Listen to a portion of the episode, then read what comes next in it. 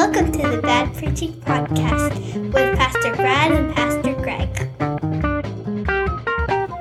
Well, hello everybody. Welcome to the Bad Preaching Podcast. This is Pastor Brad. Uh, Pastor Brad. This is Pastor Greg. and and Pastor Greg. We're switching names for the day. We're switching names for the day. I'm Pastor Greg, and this is. I'm Pastor Brad. So welcome to the Bad Preaching Podcast.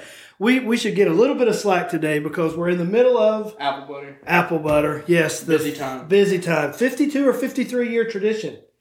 And so, uh, speaking of heritage, in the Nortonsville Church of God, we have a great rich heritage, and one gentleman who is part of that is with us today, and Pastor Thurman Collier. Welcome, Pastor Thurman Collier. Thanks for the invitation. It's good to be with you guys today. It is awesome to have you, sir. And uh, I just thought it would be great to interview you, maybe just have some conversation and let you talk about the heritage here at this church, uh, any memories, uh, people, or just some things that might come to your mind. And, and then in the next segment, maybe we can talk about City of Refuge, a powerful ministry that, uh, that you're leading up in Hopewell.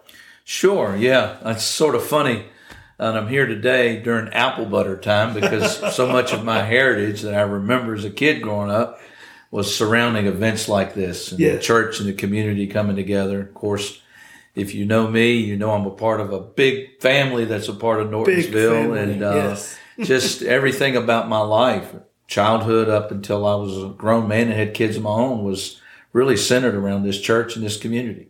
It's pretty powerful, and you've been involved in so many aspects of this church. So, one thing that first comes to mind, you know, a lot of people talk about apple butter, certainly with Nortonsville, but also music. So, um, tell us a little bit about your time here in music. I know you you sang, and there was a group. You guys traveled. Yes, we did. A little group called the Jointaires. Yes. Uh, many many years ago, before I left in 97, um, I, I kid with my folks back home because I still sing occasionally. Seems like I'm called to sing at funerals more than anything. I don't know if I like particularly care for that, but anyway, um, uh, when I was told a story, I don't remember this too well, but this is early one of the early stories. My grandmother, my dad's mother, Grandma Laura, mm. uh, obviously, with my dad and his family were very uh, involved in music in the church uh, at an early. And of course, my grandfather was one of the charter members here. George Collier. George Collier. George yeah, Collier, and yes. he uh, story goes that my grandfather was one of the first music leaders. They didn't really have a music leader, but he uh, he sort of stepped up for him and, and started leading music. I don't know that I never met him, but they say he wasn't the best singer, but he did a good job for what they needed. And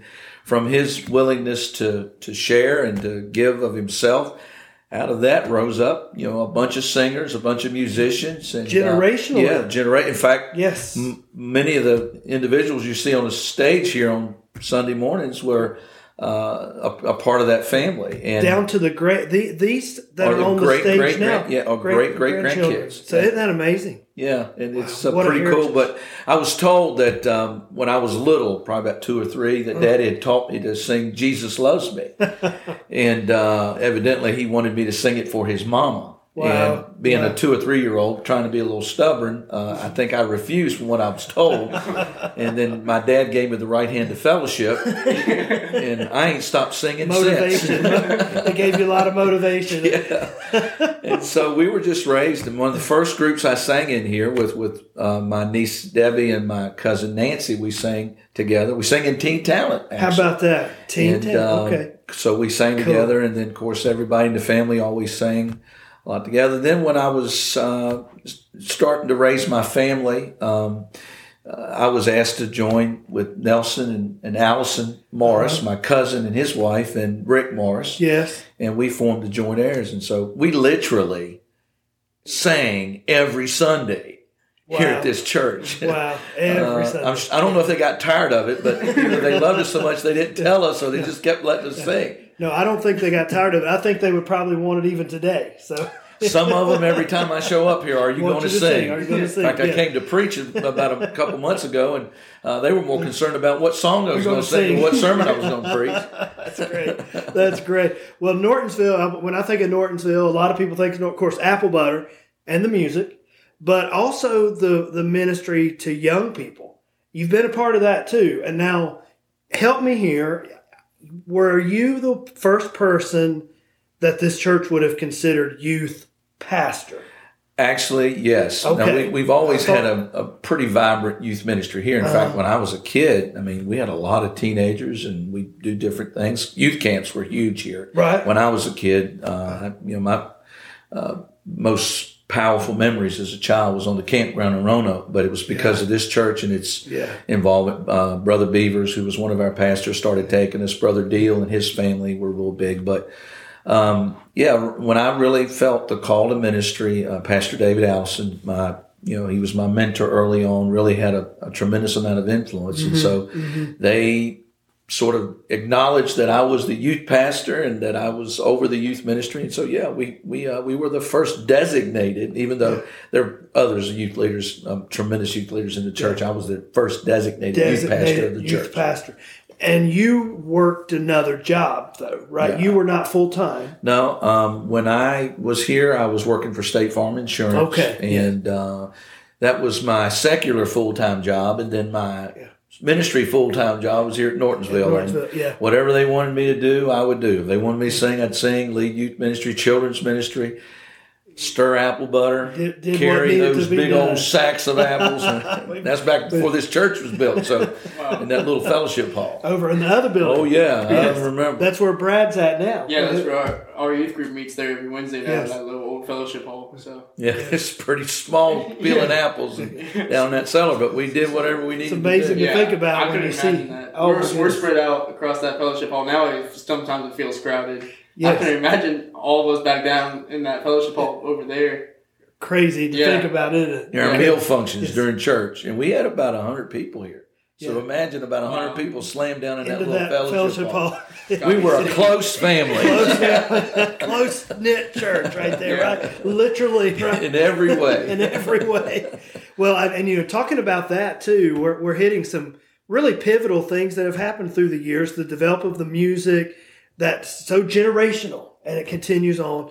The the young people and the youth and the intentional focus and then right as you left and i think you had some influence in this among others of saying okay let's make this youth pastor position full time that was a key monumental decision in this church and the building of this building. So, so they were actually had started this building um, had put the foundation in and it was it was a call, it wasn't anything. I just I knew that God had called me away from here. One of the hardest decisions. Oh, I bet ever made. I was 32 oh. years old, had four kids. Wow, yeah. And walked away from all the security that I'd ever oh, known, and from a beautiful place. Oh, with God. beautiful people. Yeah, yes. my dad had given me the land to build yeah. a house, and yeah, so man. all my family's right there. Everything I'd known as far as my earthly security. Right, right. But I just felt compelled by the Holy Spirit. That's the mm-hmm. only thing I can tell you was the Holy Spirit just told me, you know, you know, sort of that scripture came to mind, like Jesus telling, you know, his his disciples, you know, to leave everything and follow him and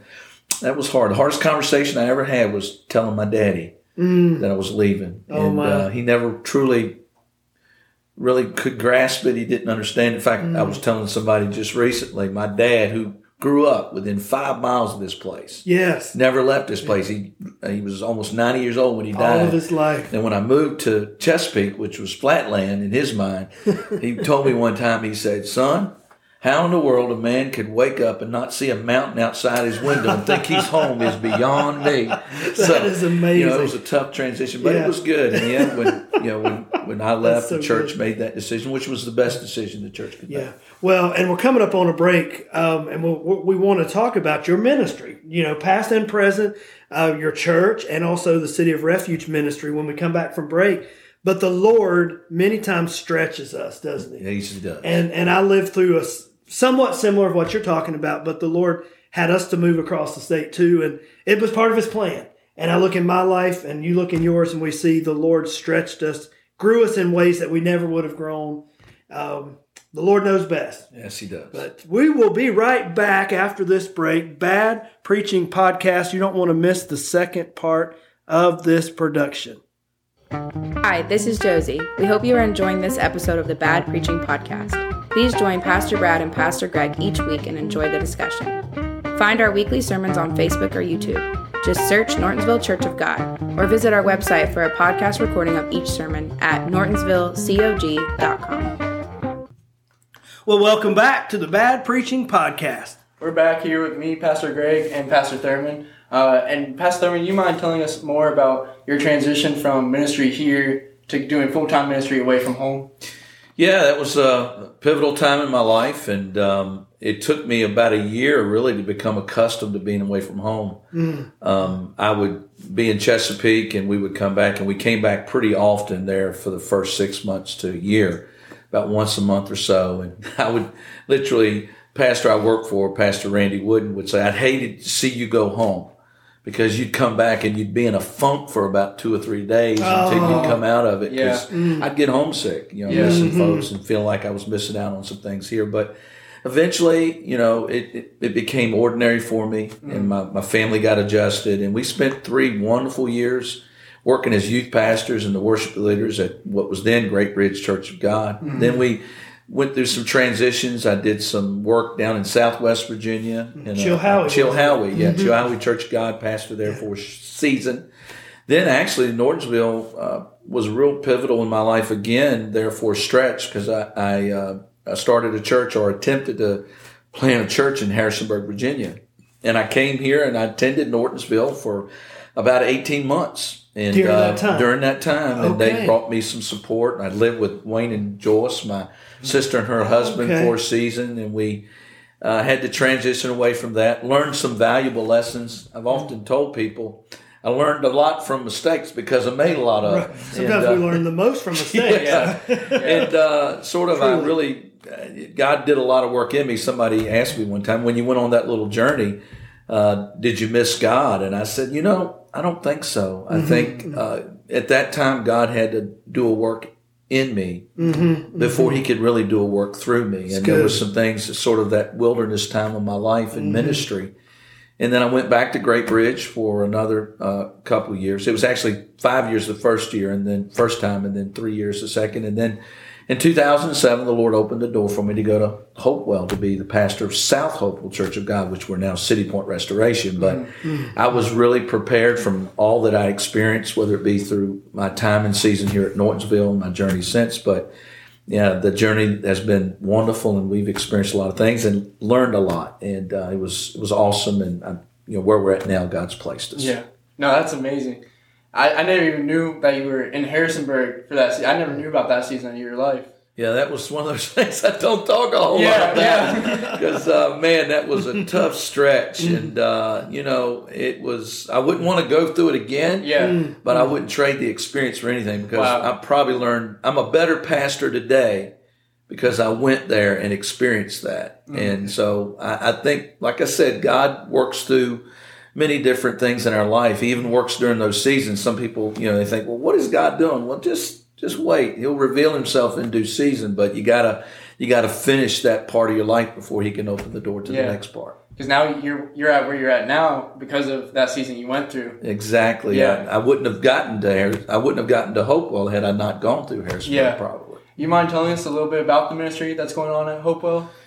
Yeah, I've been there 15 years. Actually, I'm just celebrating my 15th 15. year. Congratulations. you know, anniversary yeah, there. Awesome. So yeah. um, I got there in 2007. It was a it was a great group of people. Loved me. We were more uh, elderly congregation, uh, sitting right smack dab in the middle of Hopewell. Hopewell's an industrial old town. Uh, really thrived during the beginnings of the Industrial Revolution, mm-hmm. but you know, it's it's got a lot of poverty now, a lot of uh, folks that are in crisis. To be honest with you, and I was there for several years, and we just built the church and built rapport, built trust, and then we started, you know, looking at where God had us, and um, I began to really pray, seek the Lord. God, you got us in this community. What are we supposed to do? And then I heard a good friend of mine mention said, if you really want to be effective, see the need and meet the need, mm-hmm. and I really mm-hmm. began to uh, see some doors open up for us to do some things to really begin to make a difference in the community. And through that, we've been able to build ministry and opportunities and uh, just God's doing some wonderful things through the ministry there in Hopewell. Yeah. Is that how it opened up for City of Refuge? Yeah, actually, I'd been there about seven years uh, and really had reached that point in time where you're saying, all right, Lord, am I supposed to continue to do ministry mm. here or mm. do you want me to walk into another door or mm. open another door? And I was really struggling. And in 2014, I took Vicky and the family, and we went to Atlanta, Georgia. Uh, actually, a Nortonsville connection. I was I was sitting here thinking Bruce Deel. Bruce Deel, who Nortonsville connection. his yes, dad. yes. You know, Nortonsville has more influence than Nortonsville realizes That's sometimes. amazing. But, um, amazing. yes. those is. childhood friendships Yes. that I developed at Nortonsville. Bruce was in Atlanta at this point. He had started City of Refuge uh, in '97, and um, so I went there in 2007, about 20 years later, and he had moved to a, a warehouse campus. And I walked onto that campus, and I said, "Oh my Lord, I can't believe it, but." I see what I need to do in Hopewell. I, I, I Was that almost immediate? I mean, literally. I mean, he told me he goes because uh, actually it was part of the Church of God mission at that time, Uh-huh. and um, he told me that a lot of pastors had visited his campus and questioned, you know, you're doing a lot of benevolent work, but you know, where's the church in all of this? And I remember saying to Bruce. I never walked into a place where I more felt like the church than I walked into Mm. Right that place. oh wow. And then we came back and we immediately start doing some work. We had Bruce come in and, and, and we developed action committee through the community. And that was the birthing place of City of Refuge Hopewell. So how long has City of Refuge Hopewell been in existence now? Then Four years. four years. Yeah, we actually Okay. we started it with the idea of meeting the needs that were in our community, and then the Commonwealth Attorney of Hopewell reached out to me and said, "Will we'd be willing to partner with him about starting a recovery program for those that were struggling with addiction?" And uh, I said, "Sure," but I thought we were just going to provide the building. I didn't know that I was going to end up being the directing uh, officer of this program. wow. Uh, I grew up in Nortonsville. You know, I, I didn't. I mean, if I smoked or drank, my dad beat the tar out of me. that was your recovery. that was my recovery program. Uh, yeah, I recovered early. I can tell you that. But uh, it was it was amazing. And then uh, you know, as we started it, it, you know, we had to take it over, and I've just been learning and growing, and we have seen over forty five, I think forty seven. Uh, individuals that have come through our program and have uh, found recovery, and of those 47, we, uh, to our best recollection, only two or three have been arrested again or put back in jail. That's that's good statistics. percentage wise, that's pretty astronomical when you really compare it to the national average. yes. Yeah. It's probably well over ninety percent. Yeah. That that's powerful.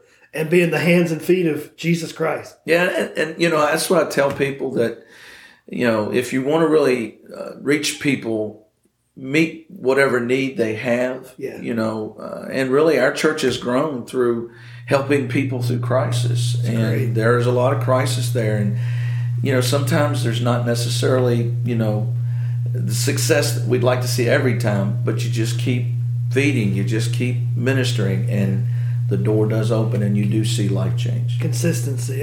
How can and we're, we're almost believe it or not we're almost finished. Uh, these bad preaching podcasts go quickly um, every time we record, but we're almost finished. But before we hit the end, can you tell everybody how could they help?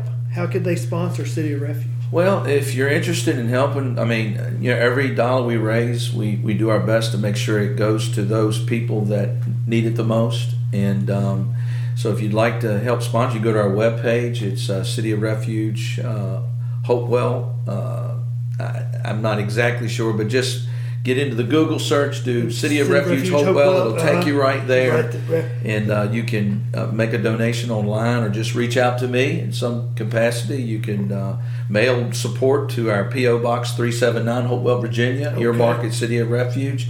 And like I said, uh, we're just building support and, and wraparound services for those that are in need. That's great. And we have actually, from when you were here and spoke for us at Revival, um, and you sang too that night. Definitely saying.